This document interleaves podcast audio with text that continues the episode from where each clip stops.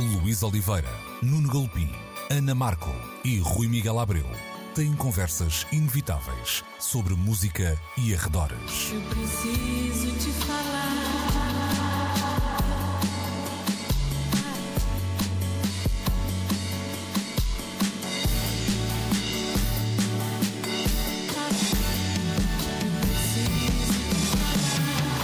Agora na Antena 3.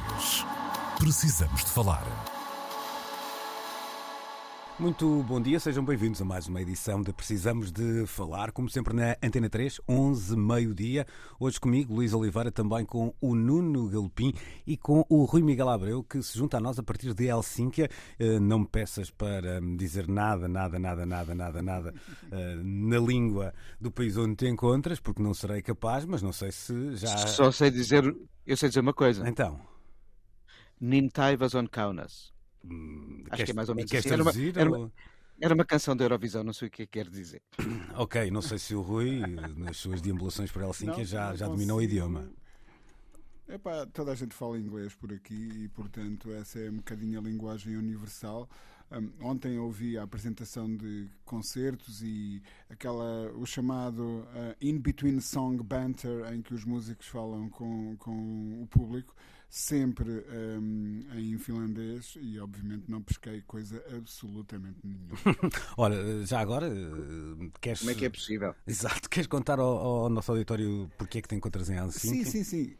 Eh, muito bem, é claro que sim. Ehm, eu penso que já por aqui dei conta de que tenho colaborado com uma revista finlandesa chamada We Jazz, eh, uma revista que, apesar de ser finlandesa, ehm, é publicada em língua inglesa e é uma revista admirável eh, que eu ehm, contactei depois de, de ver os dois primeiros números, o primeiro com capa dedicada a Alice Coltrane, o segundo com capa dedicada ao John Coltrane, que são duas grandes paixões. Aliás, vamos falar sobre isso quando falarmos do Spotify mais daqui a pouco. Um, e, e eu contactei-os, eles gostaram das minhas ideias, comecei a colaborar com, com a revista. Acontece que a revista pertence a uma editora barra loja de discos que também organiza um festival de jazz. Um, o diretor desse festival, Martin Ives, esteve em Lisboa no Jazz em Agosto e na altura convidou-me, um, depois de um bem arregado almoço em que tínhamos ambos ido, às compras um, de discos, uh, ele talvez surpreendido um pouco com as minhas escolhas nesse dia, decidiu que era boa ideia convidar-me para, para pôr música neste festival e é por isso que eu aqui estou, para desfrutar dos concertos, provavelmente escrever sobre alguns deles e também para pôr música. Um, pus ontem, irei pôr novamente hoje e ainda amanhã. Estamos a gravar na, na, na sexta-feira, pois claro. Ok. Deixa-me acrescentar uma coisa. Ninta... Como é que é? Uh, Ninkaunis on Taivas quer dizer o céu é tão lindo. Uau, uau. Nada com Google Translator, não. não, não Tal e qual. é? Tal e qual. Há ferramentas que nos ajudam e esta Claro. serve para isso. Oh, oh, Rui, deixa-me já agora aproveitar. hum, Força. não, não estava na, na ordem do dia, digamos assim, eh, mas estás eh, paredes meias com a, com a Rússia. Um, a Finlândia até acabou por ser eh, notícia nos últimos tempos, por isso mesmo, não é? Um, por ser um, um país cuja história se cruza com a história da, da, da Rússia. É um assunto que, que esteja ainda na ordem do dia, na- nas conversas que, que vais tendo por aí. Falo, é claro, do conflito com a Ucrânia, não é? Obviamente, obviamente, eh, entendi ehm, isso. Ehm, eu devo dizer que, tendo chegado ah, ontem, e a primeira coisa que fiz logo que tive a oportunidade foi andar a pé pela cidade. Ahm, não senti que haja ah, um país agressor aqui mesmo ao lado, muito sinceramente. Ahm, nas conversas que foi possível ter durante ah, o pequeno almoço no hotel e depois o jantar já no, no, no espaço onde aconteceu o concerto, e, e deixa-me depois dar-te só uma pequena palavra sobre este espaço. Ahm, também não senti que as pessoas ahm, carreguem esse peso. Penso que ahm, se sente muito que este é um país seguro, ahm, independente, protegido, ah, e talvez isso ajude a explicar porque é que essa não é uma preocupação. Volto a dizer, pelo menos nas circunstâncias um, em que eu pude uh, participar e em, em, que eu pude estar presente. Nesses momentos não o sinto como um problema. Ok, então vamos lá trazer aqui o primeiro assunto para hoje. Olha, deixa-me só dizer força, força. uma coisinha, porque é um exemplo que eu adorava ver uh, adotado. Uh, nós também viajamos, e, o, e o, tanto tu como o Nuno sabem muito bem disso, para aprendermos. Não é? Vamos a festivais para percebermos como é que são feitos também um, vamos em encontros de colóquios ou o que seja para, para trazermos informação para o nosso próprio país. Ontem, uh, o sítio onde eu coloquei música e onde uh, houve dois belíssimos concertos tem por nome G-Live Lab. Um, e o G-Live Lab é nada mais, nada menos que uma sala um, que é propriedade e, e, e gerida por pelo um, Sindicato dos Músicos de Helsínquia. Um, o que é logo uma coisa absolutamente uh, uh, incrível. Uh, equipado com o melhor sistema de som que eu já pude ver num clube desta natureza. Um, um dos músicos ouviu no final do concerto a queixar-se, inclusivamente, o som é demasiado bom. Uh, coisa que eu nunca ouvi ninguém uh, apontar como sendo um problema. Uh, e, e, portanto, um, um, um, som, já agora posso dizer, de, instalado por uma marca finlandesa, a Genelec, que é reconhecida mundialmente como de, sendo de elevada qualidade, era absolutamente incrível. Eu parecia que estava a ouvir os discos que estava a colocar numa aparelhagem de muito boa qualidade. é incrível que os, os, os, os músicos e o seu sindicato eh, tenham construído um espaço assim. Gostava de ver algo semelhante um, ehm, a acontecer em Portugal. A começar pela ideia de sindicato dessa, dessa forma, não é? já, nem, já nem vou por aí, exatamente. Olha, um, ehm, vamos então olhar para um dos temas propostos Avancemos. para esta manhã e tinha a ver com o, a data que estamos, estamos a aproximar do final do ano e esta é habitualmente uma data em que começam a chegar um, as listas de melhores do ano. É também já, e acho que já podemos dizer assim, também uma tradição uh, lidarmos com as nossas próprias listas uh, e já nem precisamos de ter, uh, diria eu, um, já não precisamos sequer. Tomar nota. E nem perder tempo a fazê-las, porque já há quem faça por nós. Estou a falar, obviamente, do um, Spotify, que todos os anos, de forma uh, visualmente muito apelativa, tem apresentado, um, no fundo, as nossas uh, escolhas durante uh, o ano que se prepara para hum, terminar. Eu, desta vez, e, e, podemos ir de facto ao que, ao que fomos ouvindo, até porque há aqui uma outra notícia que se cruza com esta, mas hum, apetecia-me começar a conversa por um outro lado. Hum, nós podemos celebrar este uh, momento visual, digamos assim, do Spotify uh, de forma normal, partilhando nas redes, uh, comentando nas páginas dos Coisa amigos. que eu já fiz. Claro. Podemos também ter uma atitude um bocadinho mais defensiva ou cínica, se preferirem, e, e olhar para o Spotify. Não, eu até diria, sim, e até apontando o dedo ao Spotify, ou seja, dizendo, hum. ah, está ali o mal, não é? O, o, seja a empresa que, que não, não é equitária a distribuir lucros, seja, um, vá lá, uma ideia de plataforma digital que pode não interessar a muita gente que continua a olhar para o consumo analógico como mais puro, vamos dizer assim, eh, mas o que me faz aqui alguma confusão, ou começou a fazer alguma confusão, tenho que o dizer, eh, tem a ver com a maneira como nós eh, quase que celebramos este capitalismo de vigilância que o, que o Spotify nos faz. Ou seja, os números deste ano eram até particularmente evidentes nisso, os números, quer dizer, os dados que o Spotify nos, nos dava a conhecer. Uh, ele diz-nos quantas horas passamos a ouvir música, quantas horas passamos a ouvir podcast, que artistas vemos mais, uhum. diz-nos até uh, o que é que ouvimos de manhã, à tarde e à noite. E nós celebramos isto, ou seja, celebramos o facto de sermos vigiados 24 horas por dia. não faz aqui alguma confusão este, este facto? Pergunta para, para os dois, não sei quem é que quer avançar. Bem, eu posso, posso avançar. Um, eu percebo exatamente o que estás a fazer, mas eu acho que quando um, assinamos uh, um serviço destes, estamos uh, também a fazer um contrato e temos plena consciência uh, de que os estamos a autorizar um, a, a vigiarem-nos. Como tu dizes, ou como mencionaste antes, acaba por ser nós aceitarmos que haja alguém que faça esse trabalho.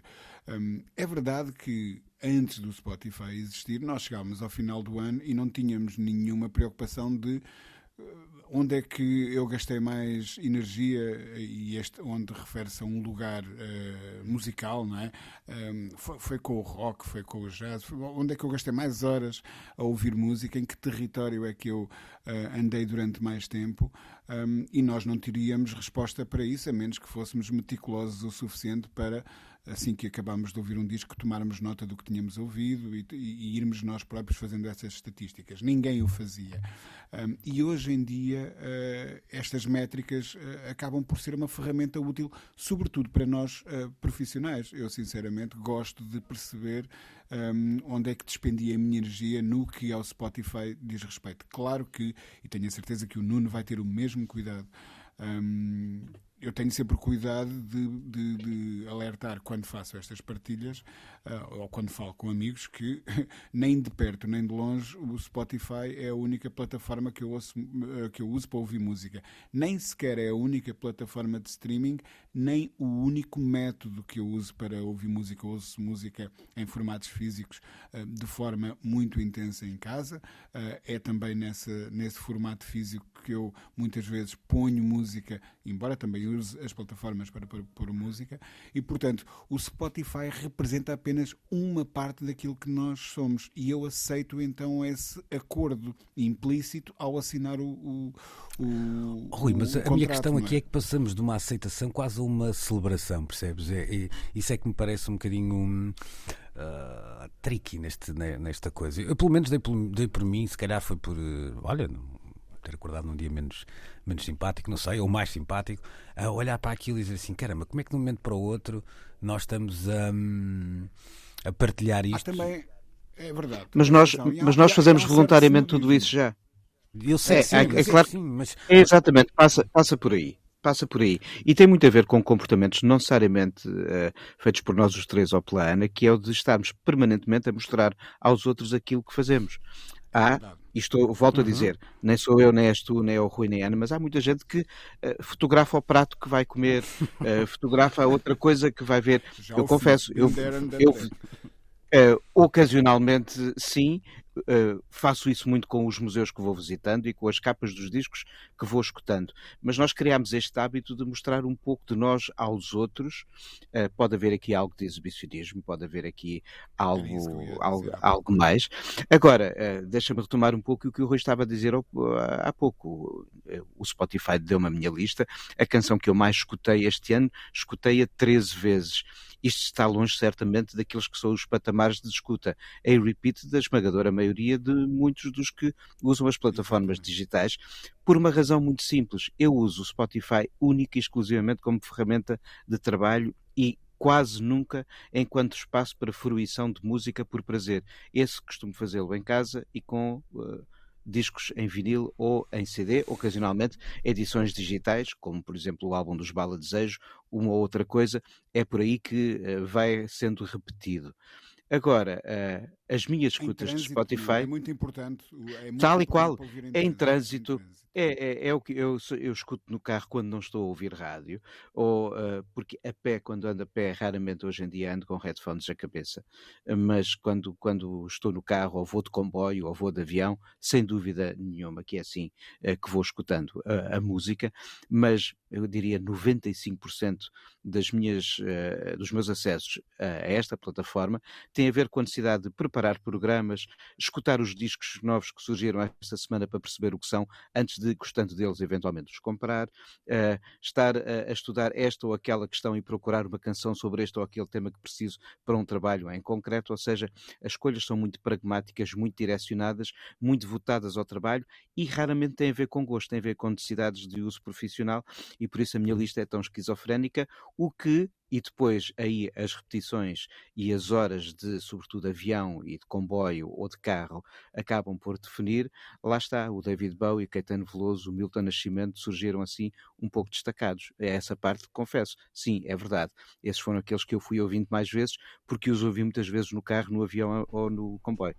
Há um, há um lado este ano, não sei o que é que vos eh, deu o vosso embrulho do Spotify, mas a mim dava-me que hum, eu tinha ouvido cerca de 88, salvo erro, géneros. Hum, ah, deixa-me ver, eu vi, eu vi 72 géneros, eu não sei Pronto. que sei os nomes todos, não é? Não, ninguém sabe, não é? Só parecem 5 ou 6 mais, mais podem, podem, podem ser aqueles géneros tipo Netflix, canções de 3 minutos com o xilofone ao quarto compasso. E eu acho que há um lado, há aqui um, um casamento entre ah, entre o que são as playlists e esta ideia de género. Nós eh, começamos Sim. a perceber, e, e, isso eu não vi isso no meu, mas vi noutras, noutras pessoas que já têm. Há um casamento ah, entre o que nós achamos ser um género musical, ou seja, um tipo de música feito com determinadas características, isto usando uma definição simples, uh, para uma espécie de uh, tipo de música que se ouve em determinados momentos, mais do que ter algumas características, ela tem uh, uma finalidade quase. Isto parece-me interessante porque não sei até que ponto um dia isto não passa do digital para para o físico, não sei bem como, mas não passamos a entrar numa, numa loja, numa loja e não encontramos uh, uh, vá lá, uh, música para chilar, música para ficar descontraído, música para curtir a fossa, já, música. Já, ah, já, já, olha, não sei. É? Já estivemos mais longe. As coisas dessa maneira. É? é não exatamente é. com estas categorias meio irónico ou não sei do quê, mas, mas que já pensam em música de artistas emergentes e aí podem estar vários géneros, imagina, ou um, música para dançar ao fim de tarde. Já vi coisas deste género em já, lojas de disco. Aliás, já, já. há uma loja no, no Porto, a Matéria-Prima, que tem uma das mais originais maneiras de organizar os seus racks, exatamente não seguindo a lógica de géneros mas às vezes criando outro tipo de categorias. Ah, Sendo que parte delas tem a ver com editoras também, às vezes. Uh, editoras, géneros, maneiras de lançar música. Por exemplo, Sim. uma das, estou-me a lembrar, uma das, uma das prateleiras é Records by Artists, ou seja, um, edições de autor. Um, portanto, há, há ali várias maneiras de organizar que já vão um bocadinho ao encontro destas categorias que ultrapassam as fronteiras dos géneros mesmo assim o top 5 dos meus géneros são coisas até sim, aspas, também, normais. Sim, sim. Eu, pelos vistos, ouvi muita new wave pop, muita nova música popular brasileira e muita art pop. Sim, eu, eu apanhava não é, uma... disco, não é o disco da Gaga, acho eu. Eu apanhava uma coisa que era, salvo erro, não sei se era indie jazz ou alternative jazz, que é uma é, coisa. É, é, é, o indie jazz, é o indie jazz. Que é uma coisa que me deixa ter alguma piada, porque parte do pressuposto que há um que é mainstream, não é? Que é uma coisa que, que, eu acho há uns anos, se calhar há meio século verdade, que não acontece, mas ok, isso será outra, outra conversa. Uh... Se calhar é uma maneira fácil de falar do novo jazz que está a emergir, pois é, exemplo, é, em Londres. É isso mesmo, é isso mesmo. Deixa-me só. É indie, ok. É, é, é por aí que eles vão. Deixa-me só terminar pegando numa notícia que dá conta de um outro top de uma plataforma uh, concorrente, não há outra forma de dizer, uh, no caso Apple Music, uh, que apresentava os trabalhos mais uh, ouvidos do ano de 2022. Algo que o Spotify também apresentou recentemente. Há aqui uma nuance e os números são diferentes e eu acho que também terá alguma, uma, alguma coisa a ver com a maneira como são contabilizados. Ou seja, um, no caso da Apple, grande parte das canções que surgem nos primeiros lugares, são um leque muito alargado de canções, nem sequer uh, são lançadas este ano. Enquanto que no caso do Spotify, os temas que tem, têm aparecido nos últimos tempos são sempre de artistas que lançaram alguma coisa durante este ano. Portanto, eu acredito que possa haver aqui alguma lá, alguma nuance na maneira como estes uh, números são uh, contabilizados. É normal que assim seja, não estou aqui a levantar nenhuma, nenhuma lebre, não é? Uh, mas eu dei por mim a pensar que tam também é normal que, que, lançamentos com este lastro hum, surjam nestas plataformas. Ou seja, não estamos a falar de coisas eh, de 1978 ou de 64 ou de 86, estamos a falar de coisas de 2020, 2021, eh, neste ano de 2022 isto parece-me mais ou menos normal que, que, apesar de nós acharmos que há uma vida assim muito curta nas canções de hoje, quem consome música percebe que é perfeitamente normal estas coisas irem, uh, vá lá, sendo descobertas três meses depois, continuarem na nossa vida meio ano depois, nove meses depois e até atravessar essa barreira do ano civil Uh, ou seja, a maneira. Eu não, não acho que é ao contrário do que. Eu li isto no Rolling Stone e pareceu-me que o artigo tinha assim uma carga. Não era bem irónica, mas uh, aquela ideia de. Pois, pois, isto é o ano 2022, mas há aqui muita gente que parece que ficou presa em 2020. Eu, acho, eu achei uma coisa mais ou menos normal. É claramente normal e tem tudo a ver com a maneira como hoje em dia descobrimos música. É, é, é, que é, há uns 10, eu diria mais, 20 anos, quando tinhas as fontes de divulgação mais fechadas em formas de consumo que tinham a ver com a lógica da criação do blockbuster, ou seja, toda a gente ao mesmo tempo ouvir, a ver ou a ler aquilo ou aquilo outro, eh, era mais fácil ao mesmo tempo estarmos todos a descobrir as mesmas músicas, com o sentido de liberdade com que hoje em dia nós podemos entrar nas plataformas ou noutros espaços de, de partilha e ir descobrindo música, cada um acaba por definir, a, além daquela agenda clássica dos novos lançamentos às sextas-feiras, a forma como vai chegando a este ou aquele disco, a esta ou aquela canção. É uhum. É perfeitamente normal que aquela, aquele ciclo fechado dos 12 meses para a ideia da descoberta e consumo de qualquer um de nós pode começar. Uh, claro, naturalmente no, no, mês de janeiro, porque é quando a música daquele ano começa a ser editada, mas dezembro não é necessariamente o momento em que acabamos de descobrir pois. a música daquele ano. Para além de que seria até um bocadinho, podemos dar até exemplos concretos, estou-me lembrar, por exemplo, sei lá, agora do, do novo disco do, do Papillon, eh, corre o risco de não ser um dos trabalhos mais ouvidos de 2022, obviamente, não é? Porque chegou agora mesmo, uh, e e corre o mesmo risco de já não ser contabilizado no ano de 2023, ah, se só se forem tidos em conta os, anos, os trabalhos lançados em 2023. Portanto, há aqui também uma, uh, umas nuances de contabilidade que convém ter claro. em linha de conta. E a forma como qualquer um de nós usa muitas destas listas de fim de ano para descobrir discos que não ouvimos durante o ano e essas descobertas lançam-nos no ano seguinte, ou seja, a fronteira uhum, janeiro, é dezembro é artificial. É isso. Rui, tu ias acrescentar qualquer coisa? Sim, sim, ia, ia fazer-vos uma pergunta e antes acrescentar uh, uma coisa. Vocês viram também neste relatório a lista dos artistas portugueses mais ouvidos durante o ano. Sim. Um, medalha a ser entregue a Ivandro, Ivandro. E, com, e, e com um detalhe detalhe que eu acho uh, incrível. Os quatro primeiros artistas estão, obviamente, ligados a grandes editoras, mas o quinto é um artista absolutamente independente, o Slow J, uh, o que não deixa de ser uh, surpreendente e, e, que deveria ser até motivo para reflexão. Queria perguntar-vos, por fim, um, qual, qual, qual, foi a vossa música mais ouvida? Há bocado dizia 62, no caso da minha, não é 62, é 63. o Innocent Sentimental Mood uh, pelo Coltrane e pelo Ela. Duke Ellington foi a música que eu mais ouvi durante o ano. Ouvi-a 17 vezes uh, nesta plataforma, mas devo dizer que um, comprei a reedição nestas um, séries de aniversário de celebração do catálogo da Impulse uh, e o vinil também rodou bastantes vezes lá em casa. Eu já, te, eu já te respondo, mas eu tenho que citar aqui, citar e alterar as uh, sábias palavras de Manel Cruz uh, nos Ordados Violeta e dizer eu vi, uh, mas não partilhei. Portanto, tenho aqui, tenho aqui guardado no meu, no meu telemóvel, tenho que espreitar, mas se o, se o Nuno quiser avançar, força nisso. A que eu ouvi de facto ou a que o Spotify diz que eu ouvi sim, mais sim, vezes? O Spotify diz que eu ouvi. A Spotify diz que eu ouvi mais vezes, é uma canção da Eurovisão que eu lembro-me de a ter mostrado várias vezes, porque quando saí dei com exemplo de coisas que estão a surgir neste momento e que vão à Eurovisão naquele momento foi uma ferramenta de trabalho. não corresponde de todo, não corresponde de todo a audições que eu tenha feito, apesar até de depois de ter sido uma das canções que eu mais gostei do, da Eurovisão de 2022 e de ter até o single em vinil, porque me foi oferecido uh, em, em, Turim. Mas o Fulan uh, da canção da França deste ano, sim, é que o Spotify diz que eu ouvi mas eu acho que, e sobretudo nas últimas semanas desde que tenho o disco, e foi há pouco tempo, eu acho que não ouvi nada mais vezes do que o novo álbum da Wise Blood.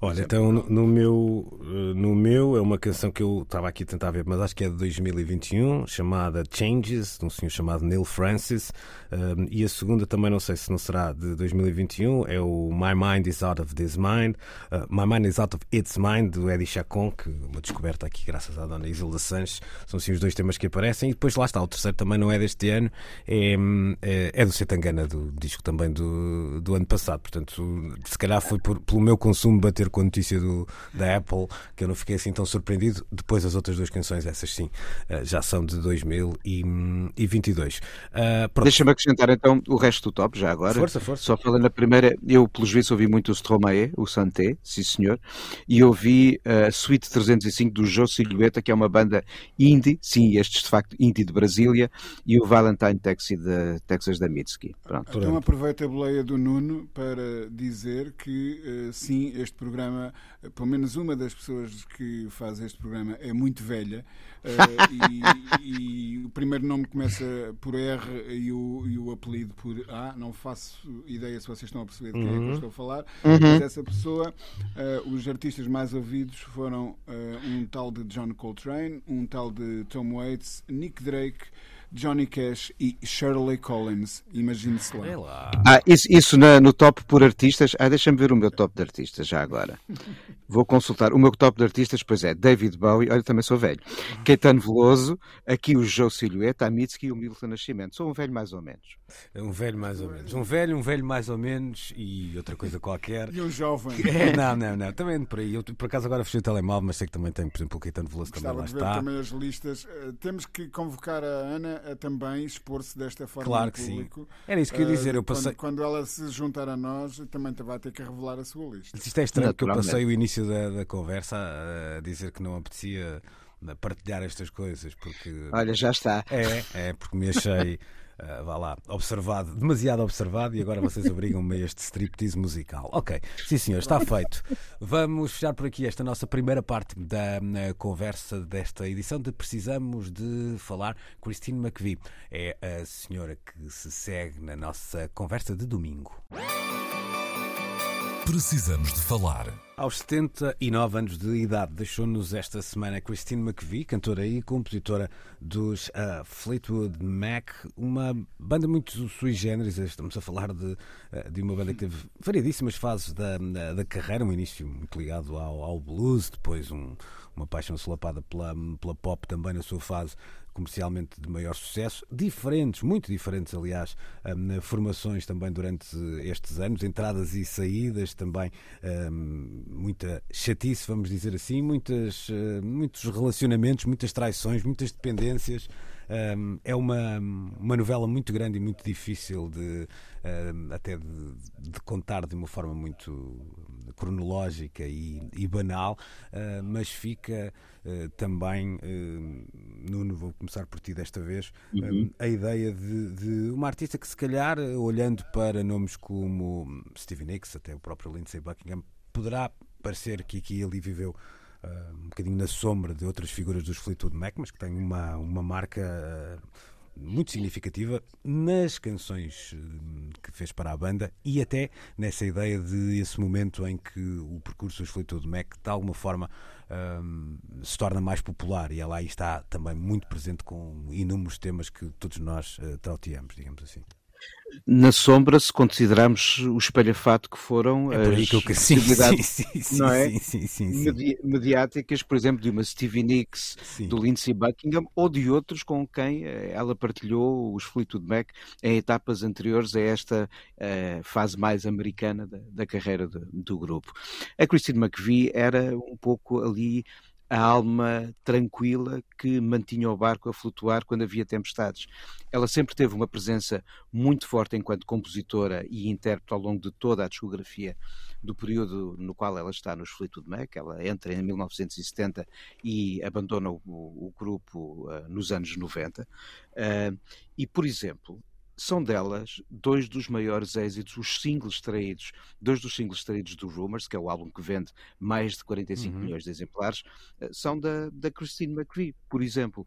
Ou, ou seja, uh, quando escutamos o Don't Stop, que é claramente uma das canções maiores dessa fase de maior sucesso, vemos não só aqui a autora, vemos a intérprete, ela partilha essa canção com o Lindsey Buckingham e ela nessa canção mostra aquilo que parecia ao contrário da telenovela Fleetwood Mac, uma canção dedicada ao ex-marido E ao contrário do que se fazia então, que era dar pancada no outro, ela estava a dar força ao John McVie depois do divórcio. Uhum. Ou seja, ela é aqui assim um contrapeso inteligente, com uma marca autoral muito vincada, muito dada à melancolia, mas não só, nem todas as suas canções são melancólicas, mas aquelas que o são têm uma marca muito particular, não só na forma de compor, mas na forma de interpretar. Ela cruza toda a vida. Olha outro exemplo notável no Tango da Night, que é outro dos momentos de grande sucesso uhum. em 87, se não me falha a memória.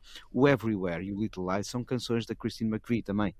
Ou seja, ela pode não ser o rosto mais famoso dos Fleetwood Mac, não é o rosto que deu nome à banda, não é o Lindsey Buckingham, não é Stevie Nicks, mas ela esteve lá sempre e eh, se nós fizermos um olhar sobre todo o seu percurso, muitas das canções-chave da obra da banda são suas e, por exemplo, num disco como o Tusk, o disco de 1979, que é um disco de grande ousadia, é um disco de, nos antípodas do que tinha sido o Rumors imediatamente anterior, ela ali está também como um contrapeso face às visões mais ousadas da escrita então do, do Lindsay Buckingham. Uhum. Uh, Rui, ah, não tocava aqui num, num, num ponto que me parece interessante para além destes momentos que eu tinha uh, lançado as pistas no início, de, de, de serem de facto canções uh, muito populares, não é? Essa importância não é só uma importância eh, para conhecedor, são, é uma importância muito notória na, na, na carreira da, da, banda. Uma banda que usava as suas próprias canções para mandar recados uns aos outros, que é uma coisa que, um, epá, que, tu, que, tu, conheces bem, Rui, na, na, até numa realidade mais ligada ao hip hop, mas que na, na, música popular parecia demasiado in your face, não é? Sobretudo porque Exato. estávamos a falar, não eram bifes um, que estávamos ali a tratar, eram casamentos muitas vezes e, e, e, relações complexas. Como é que tu olhas para este, este trajeto? Sendo que houve também uma. Eu fico com essa espinha atravessada de nunca ter visto os Fleetwood Mac um, ao vivo, não diria até já nesta última, última fase, porque aí lá está mais uma saída. Lindsey Buckingham também já não fez parte dos últimos concertos, mas houve ali uma fase um, a meio da década passada, em que a banda parecia estar. Eh, eu lembro-me ainda espreitar alguns bilhetes para, para concertos que nunca aconteceram, nunca aconteceram em Portugal. Uh, os preços eram proibitivos e eu acabei por, uh, por me desinteressar, mas fico com, com essa atravessada na, na, na garganta. Mas como é que tu olhas para este uh, percurso? Olha, o, o Nuno um, dizia aí uma coisa muito interessante, um, que é eh, só uh, não a encararemos como um nome grande se uh, acharmos que ela viveu em permanência na, na sombra e desconhecermos uh, na sombra dos, dos músicos homens, obviamente, com quem ela colaborou, um, e se desconhecermos que saíram da sua pena uma série de grandes canções. O Nuno mencionou ali uma, um, do Tango in the Night, que é das minhas canções favoritas de todos os tempos, que é a Little Lies. Um, é magnífica. Adoro, epá, adoro essa canção e se tivesse coragem até era capaz de a trautear aqui. não, não me peçam isso. não me peçam isso. Mas sabes uma coisa? Eu tenho a sensação de que esta notícia do desaparecimento da Christine McVie há uns anos não teria tido, hum, digamos assim, a amplitude que adquiriu neste momento. Estou contigo. Um, o, uhum. o, simples facto de hoje estarmos a celebrar e a entender que ela foi muito mais determinante um, para, para a banda, apesar de não se chamar Mick Fleetwood, não é? Uhum. do, do que seria de esperar, hum, é hoje uma ideia que é sustentada por um novo olhar e uma nova valorização dos contributos femininos um, que somos uh, já capazes de fazer neste tempo e que se calhar há uns anos um, se calhar esse contributo seria, como tantas vezes terá sido, um, vá lá, desvalorizado, desmerecido.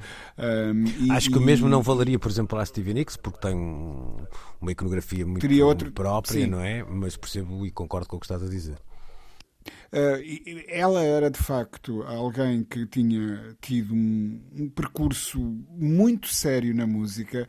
Um, ela participa como uh, música de sessão, por exemplo, em discos do Peter Green, uh, que, que eram uh, vistos como uh, sendo pontos de reunião ou, ou, ocasiões para reunião de grandes, grandes talentos. Só as feras eram, podiam entrar no estúdio com um homem assim.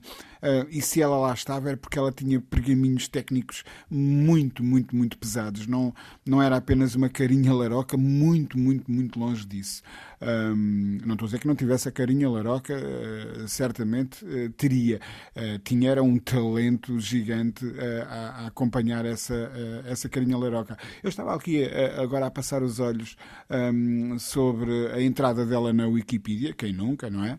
Um, e descobri, devo dizer, não fazia ideia que ela tinha sido casada com um músico português. Sim, sim, é verdade. Quintela, não é? uhum. E de resto tem uma é, canção é, é no seu último disco, uhum. o último disco que ela grava com os Fleetwood Mac, tem uma canção chamada Nights in Estoril. Pronto, pronto, pronto. está, está tudo explicado, sempre a aprender. Um, o, o, que isto uh, gera, e é bom que o, que o, que o faça, é, é dar, um, se calhar, a novas gerações a vontade de então irem descobrir a música de uma senhora e de uma banda acerca da qual falamos aqui com tanto um, entusiasmo. E devo dizer que e não é culpa minha, portanto, aí uh, retiro a minha velhice da equação. Um, a minha filha, aos 27 anos, é uma das maiores fãs, uh, e ela trabalha numa loja de discos e tudo, uh, está sempre a ouvir Fleetwood Mac, é uma das maiores fãs de Fleetwood Mac que eu conheço. Portanto, pensar-se que esta música ficou lá em. Aliás, ainda há bocado falávamos sobre isso, sobre como a música de antes acaba por ter um grande impacto no, uhum. no presente, até, até nestas plataformas de streaming e tudo. Mas pensar-se que esta música é datada ou, ou uh, que ficou lá atrás presa no tempo é um erro. Um, e, e estas bandas com o contributo muito, muito válido de pessoas como a Christine McVie, um, conseguem mesmo desprender-se dessas amarras do tempo e alcançar, de certa forma, a eternidade. Portanto, sim, o corpo dela abandonou esta dimensão, mas eu acho que a música está cá. fica por cá, sim, sim. É, sem dúvida nenhuma. E acho que é, é, é redutor fechar um pouco a memória que temos dos Fleetwood Mac naquela etapa soft rock que lhes dá grande sucesso claro. na segunda metade dos anos 70, como, como o Luís dizia, de facto, a, a, o percurso. São muitas bandas, Mac, não é? São, são muitas são, bandas dentro é, de uma banda, é, não é? É muito verdade, porque em função de cada formação, o som caminhou por caminhos, uhum. por trilhos completamente diferentes. E no caso da Christine McVie, vale a pena lembrar que antes dos Fleetwood Mac, há uma breve etapa na qual ela está nos Chicken Shack. Eh, os Chicken Shack são uma banda menor do, daquela multidão de projetos que nasceram eh, animados pelo blues no Reino Unido no final da década de eh, 60. Mesmo assim, ela já ensaia ali não só momentos em que é uma compositora que se destaca dos demais parceiros naquela banda e até como intérprete. Ela tem um disco que renega, mas que é muito interessante, que ela edita como Christine Perfect, que era uhum. o apelido verdadeiro dela, e ela não gostava nada desse apelido, apenas está fixado na memória desse álbum. Ela, depois de se separar do John McVie, opta por continuar com o apelido McVie, porque perfeita ali de facto só no nome e ela gostava de ser imperfeita como qualquer grande artista. É verdade. E, e, e há Olha... pouco o Rui falava da, dessa eh, presença do, do, nome de Christine McVie como muitas vezes até uma, uma, uma artista de um músico de sessão e, e com diferentes uh, projetos, todos eles, mesmo nessa fase mais pop roçadinho, não é? São todos exemplares, exímios uh, uh, músicos uh, nos seus diferentes instrumentos, não é? Portanto, não, não, todos eles tinham um, um uma capacidade de facto singular de, de domínio do seu instrumento, depois usaram-na eh, de diferentes maneiras, consoante as formações, consoante o caminho. Até acho que a certa altura é uma banda que se ia dinamitando a si, me a si mesma, uh, umas vezes de forma propositada, outras porque, olha, se enrolavam todos uns com os outros e isso também normalmente não dá muita, não dá muita saúde. Uh, Rui, tu ias dizer qualquer coisa ainda? Sim. E, e, é só, uh, é um parênteses, uh, um alerta para o Nuno uh, e também, de certa maneira, para ti, não usem a expressão soft rock como um insulto, porque o não, soft não, não, rock tem coisas não, não, não, de todo. De todo, de todo. Eu estava a dizer só é que não devemos resumi-los a essa etapa porque é normalmente a recordada da história dos Fleetwood Mac, esquecendo a que vem de trás, mais ligada aos blues, uma etapa uh, com ecos de um certo psicadelismo que tinha a ver sim, com músicos sim, e consumos uh, ali assim na fronteira para os 70 e a etapa claramente pop dos 80 uhum. Estou contigo. Deixa-me juntar aqui a, esta conversa também Ryuichi Sakamoto. Ele prepara-se para lançar já no arranque de 2023 um novo disco. É o primeiro em seis anos que não será uma banda sonora desta vez, não é?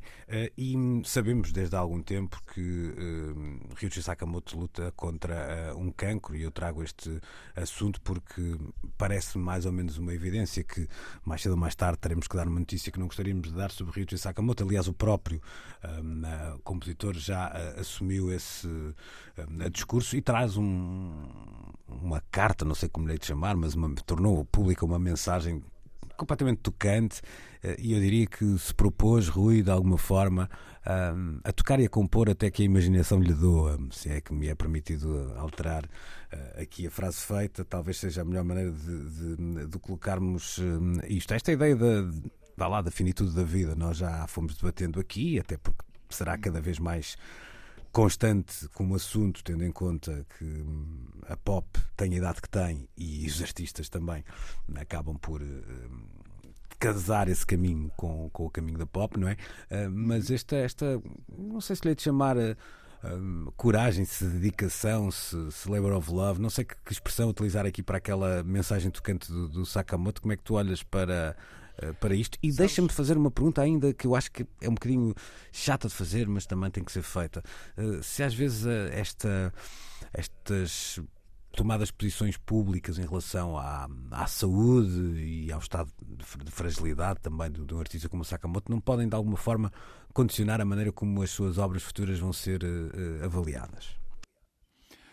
Bem, ele está certamente a tentar condicionar a forma como vamos olhar para a obra presente. Uhum. Uh, ou, ou, seja, uh, ele quer que nós estejamos de posse da informação de que este disco uh, já é um produto da forma como ele está a lidar com a doença. E, e, sobre a tua pergunta em concreto, deixa-me dizer-te duas ou três coisas. Em, em, primeiro lugar, nós sabemos que se faz música por um conjunto muito variado de razões para satisfazer o ego, para uh, encher a conta bancária, para sobreviver, um, porque se acha que se tem alguma coisa importante para dizer ao mundo. São tudo coisas, uh, razões válidas para uh, se entrar num estúdio e se registar um disco. O que o Sakamoto nos diz neste momento é que se ele não fizer música, morre. Okay. Um, é, é, é, é, isso exatamente que ele nos está a dizer. Ou seja, ele faz música porque para ele fazer música é como respirar. Eh, não respirando morre, não fazendo música acontece exatamente o mesmo. É o que o vai mantendo agarrado à vida de uma forma que ele mantém ainda de uma forma muito frágil, por causa da doença, obviamente. E eu acho que isso é que é admirável nesta mensagem, isso é que é tocante. É alguém que nos está a dizer isto é tudo o que me resta, fazer música eu acho que as tuas palavras são muito certeiras, mas deixa-me fazer um convite ao nosso auditório para que procure essa mesma mensagem, porque, dito assim como tu disseste, sem conhecer as, eh, as palavras certas de Sakamoto, pode parecer, eu não vou dizer bem da cobra, não é isso, mas pode parecer assim uma coisa meia dita por dizer, que fica bem, não é? Mas se lermos um, aquela mensagem em particular, até porque há ali um testemunho pessoal que não tem só a ver com. Não é só isso que ele diz, não é? Ele, ele retrata um bocadinho a sua vivência um, com a doença nos últimos tempos e a maneira como foi voltando a lidar com, com, com o instrumento, com a composição, etc. E percebe muito bem o que tu acabaste de dizer, que, que eu concordo em absoluto contigo, mas deixo mesmo aqui o convite ao nosso auditório para que leia as palavras de Sakamoto para que melhor percebam o que o Rui acabou de, eh, de dizer. Nuno, curioso também para ouvir este, que será um dos primeiros trabalhos de 2023 já, já anunciados, não é? Sim, e que uh, representa mais uma etapa no relacionamento do próprio Sakamoto com esta ideia de combater uma doença. O álbum A5, que data de há uns 5, 6 anos atrás, gera um disco que ele produziu e compôs depois de uma primeira etapa de combate contra um cancro e ao qual ele dedicou um tempo diferente, porque até aí, depois disso, ele sabendo que, ou tendo a consciência da limitação do tempo, resolveu aceitar sobretudo o trabalho de escrita de música para cinema. E um, o que vemos agora é consciente de que o nível complexo do trabalho do A5 talvez não esteja ao alcance do tempo que ele tem na linha do horizonte, esta relação com o piano, que é o seu instrumento primordial, antes mesmo da relação com os sintetizadores, com a Yellow Magic Orchestra no início da década de, em meados da década de 70, tem tudo a ver com uma noção de preparação de uma despedida e é curiosa esta ideia do reencontro com o instrumento primordial nestes momentos de um adeus anunciado. Nós vimos o mesmo acontecer com o David Bowie, com o saxofone do Black Star. Então, mais este assunto, juntando Christine McVie e na Sakamoto, despedindo-nos de Christine McVie e esperando um milagre no que diz respeito a Ryuichi Sakamoto. E vamos voltar para olharmos precisamente para 2023 e já para uma avalanche de concertos que nos surgem no horizonte. Precisamos de falar.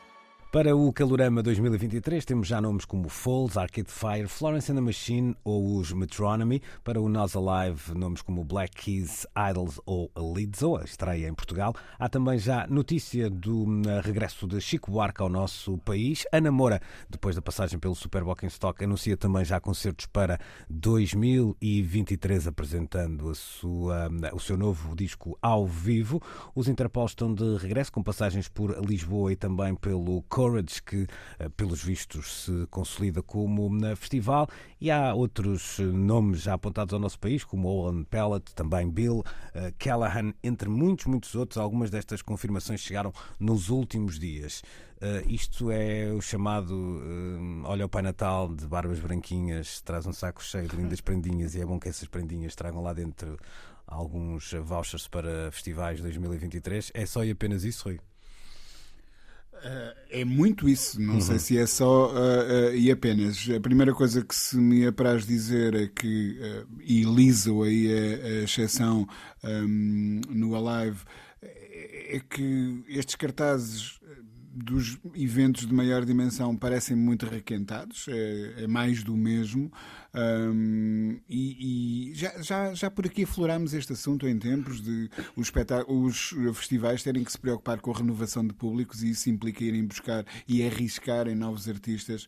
Um, de vez em quando até há umas surpresas e até se trazem uns artistas que nunca cá vieram antes uh, e que provam ter arcabouço para aguentar os maiores palcos nos, nos horários mais nobres.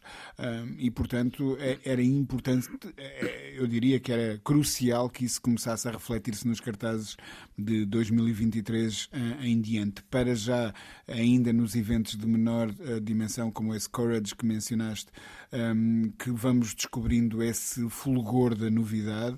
Uh, mas pronto, é certo que para funcionar nas prendinhas de Natal, como tu dizias, nada como apostar nas velhas meias quentinhas e, e nos, nos comboios elétricos que todos sabemos que os meninos vão gostar, não é? Uh, Nuno, é assim que olhas também para isto. É uma, é uma espécie de. É muito parecido. É, é um presente que agrada a é, todos, é, é. portanto também faz sentido é. que os nomes sejam, uh, uh, vá lá, QB conhecidos para que haja esse apelo, não é?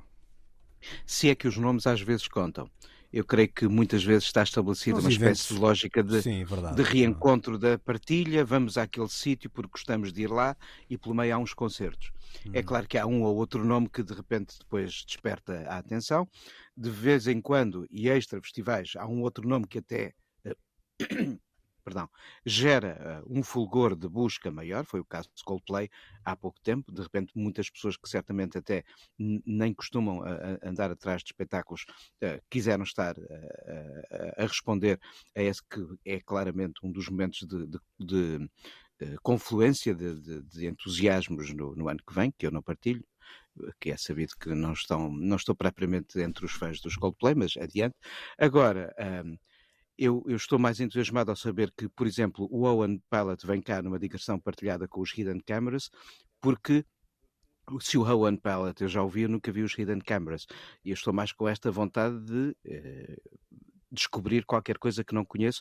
Não me importa se vier um nome que eu gosto mais de o rever ou aqui ou ali, mas sinto que os festivais, eh, raramente, tirando um ou outro palco secundário, deixaram muito ser espaço para descobrir qualquer coisa e para ter um entusiasmo maior tudo bem, eu gostei muito de ver os Depeche Mode ou os The Cure no Nós Alive quando por lá passaram, mas não sei uh, se não ficaria mais satisfeito se um destes grandes festivais me desse a ver pela primeira vez um nome gigante que por aqui ainda hum. não terá passado e ainda há alguns que por cá não ah, passaram. Ah, eu, pegando no que dizia também há pouco o Rui, eu acho que pode haver aí no, no horizonte e não estou sequer a fazer uma correlação direta entre a edição espanhola e a edição nacional, mas eu acho que o, o normalmente a maneira como o Primavera de Barcelona tem anunciado os nomes, um, sempre mais ou menos nesta altura, mas deixando-te ver que alguns deles, é claro, estarão na edição uh, portuguesa uh, do Primavera, mas outros ficamos a saber que são nomes que vão andar na estrada, não é? Uh, e, e, de facto ali há um, um, um, rodízio muito grande para, para escolher e, e alguns daqueles nomes seriam interessantes e não, sei, não, não sinto aí que sejam todos, todos requentados. É claro que há nomes mais uh, crossover, não, outros mais populares, mas há coisas ali bastante interessantes. Rui, para terminarmos. Mas este, este ano o Primavera vai ter um, um problema adicional. É que um, acontece no Porto mais ou menos ao mesmo tempo que está a acontecer também em Madrid, se não me engano, não é? Não sei se isso será, um, não sei se isso será um problema hum, tão grande quanto. Não sei se às vezes ficar desfasado uma semana não é um problema maior. Uh, um, uma, uma, logística bem programada, dá para tocar a sexta em Madrid, sábado no Porto, o quinta em Madrid, sábado no Porto, e poderemos até lucrar com isso. Não sei, mas isso. Lá, lá está, lá está. Por isso é que eu chumbei a gestão e tudo Não, não, era isso que eu ia dizer, mas isto estou eu aqui a falar, uma lógica quase de café, não tenho nenhum conhecimento nessa área, nem me atrevo a ter, uh, mas acho que aí vamos ter que esperar um bocadinho para para saber. Certamente vamos ter que esperar um bocadinho mais de tempo do que pelo nosso regresso, que está agendado para de hoje a oito dias, mais uma vez ao domingo, mais uma vez na Antena 3. Até lá, subscrevam o na podcast passando pelo RTP Play. Bom domingo, bye bye. Luís Oliveira, Nuno Galpim, Ana Marco e Rui Miguel Abreu têm conversas inevitáveis sobre música e arredores. Eu preciso te falar.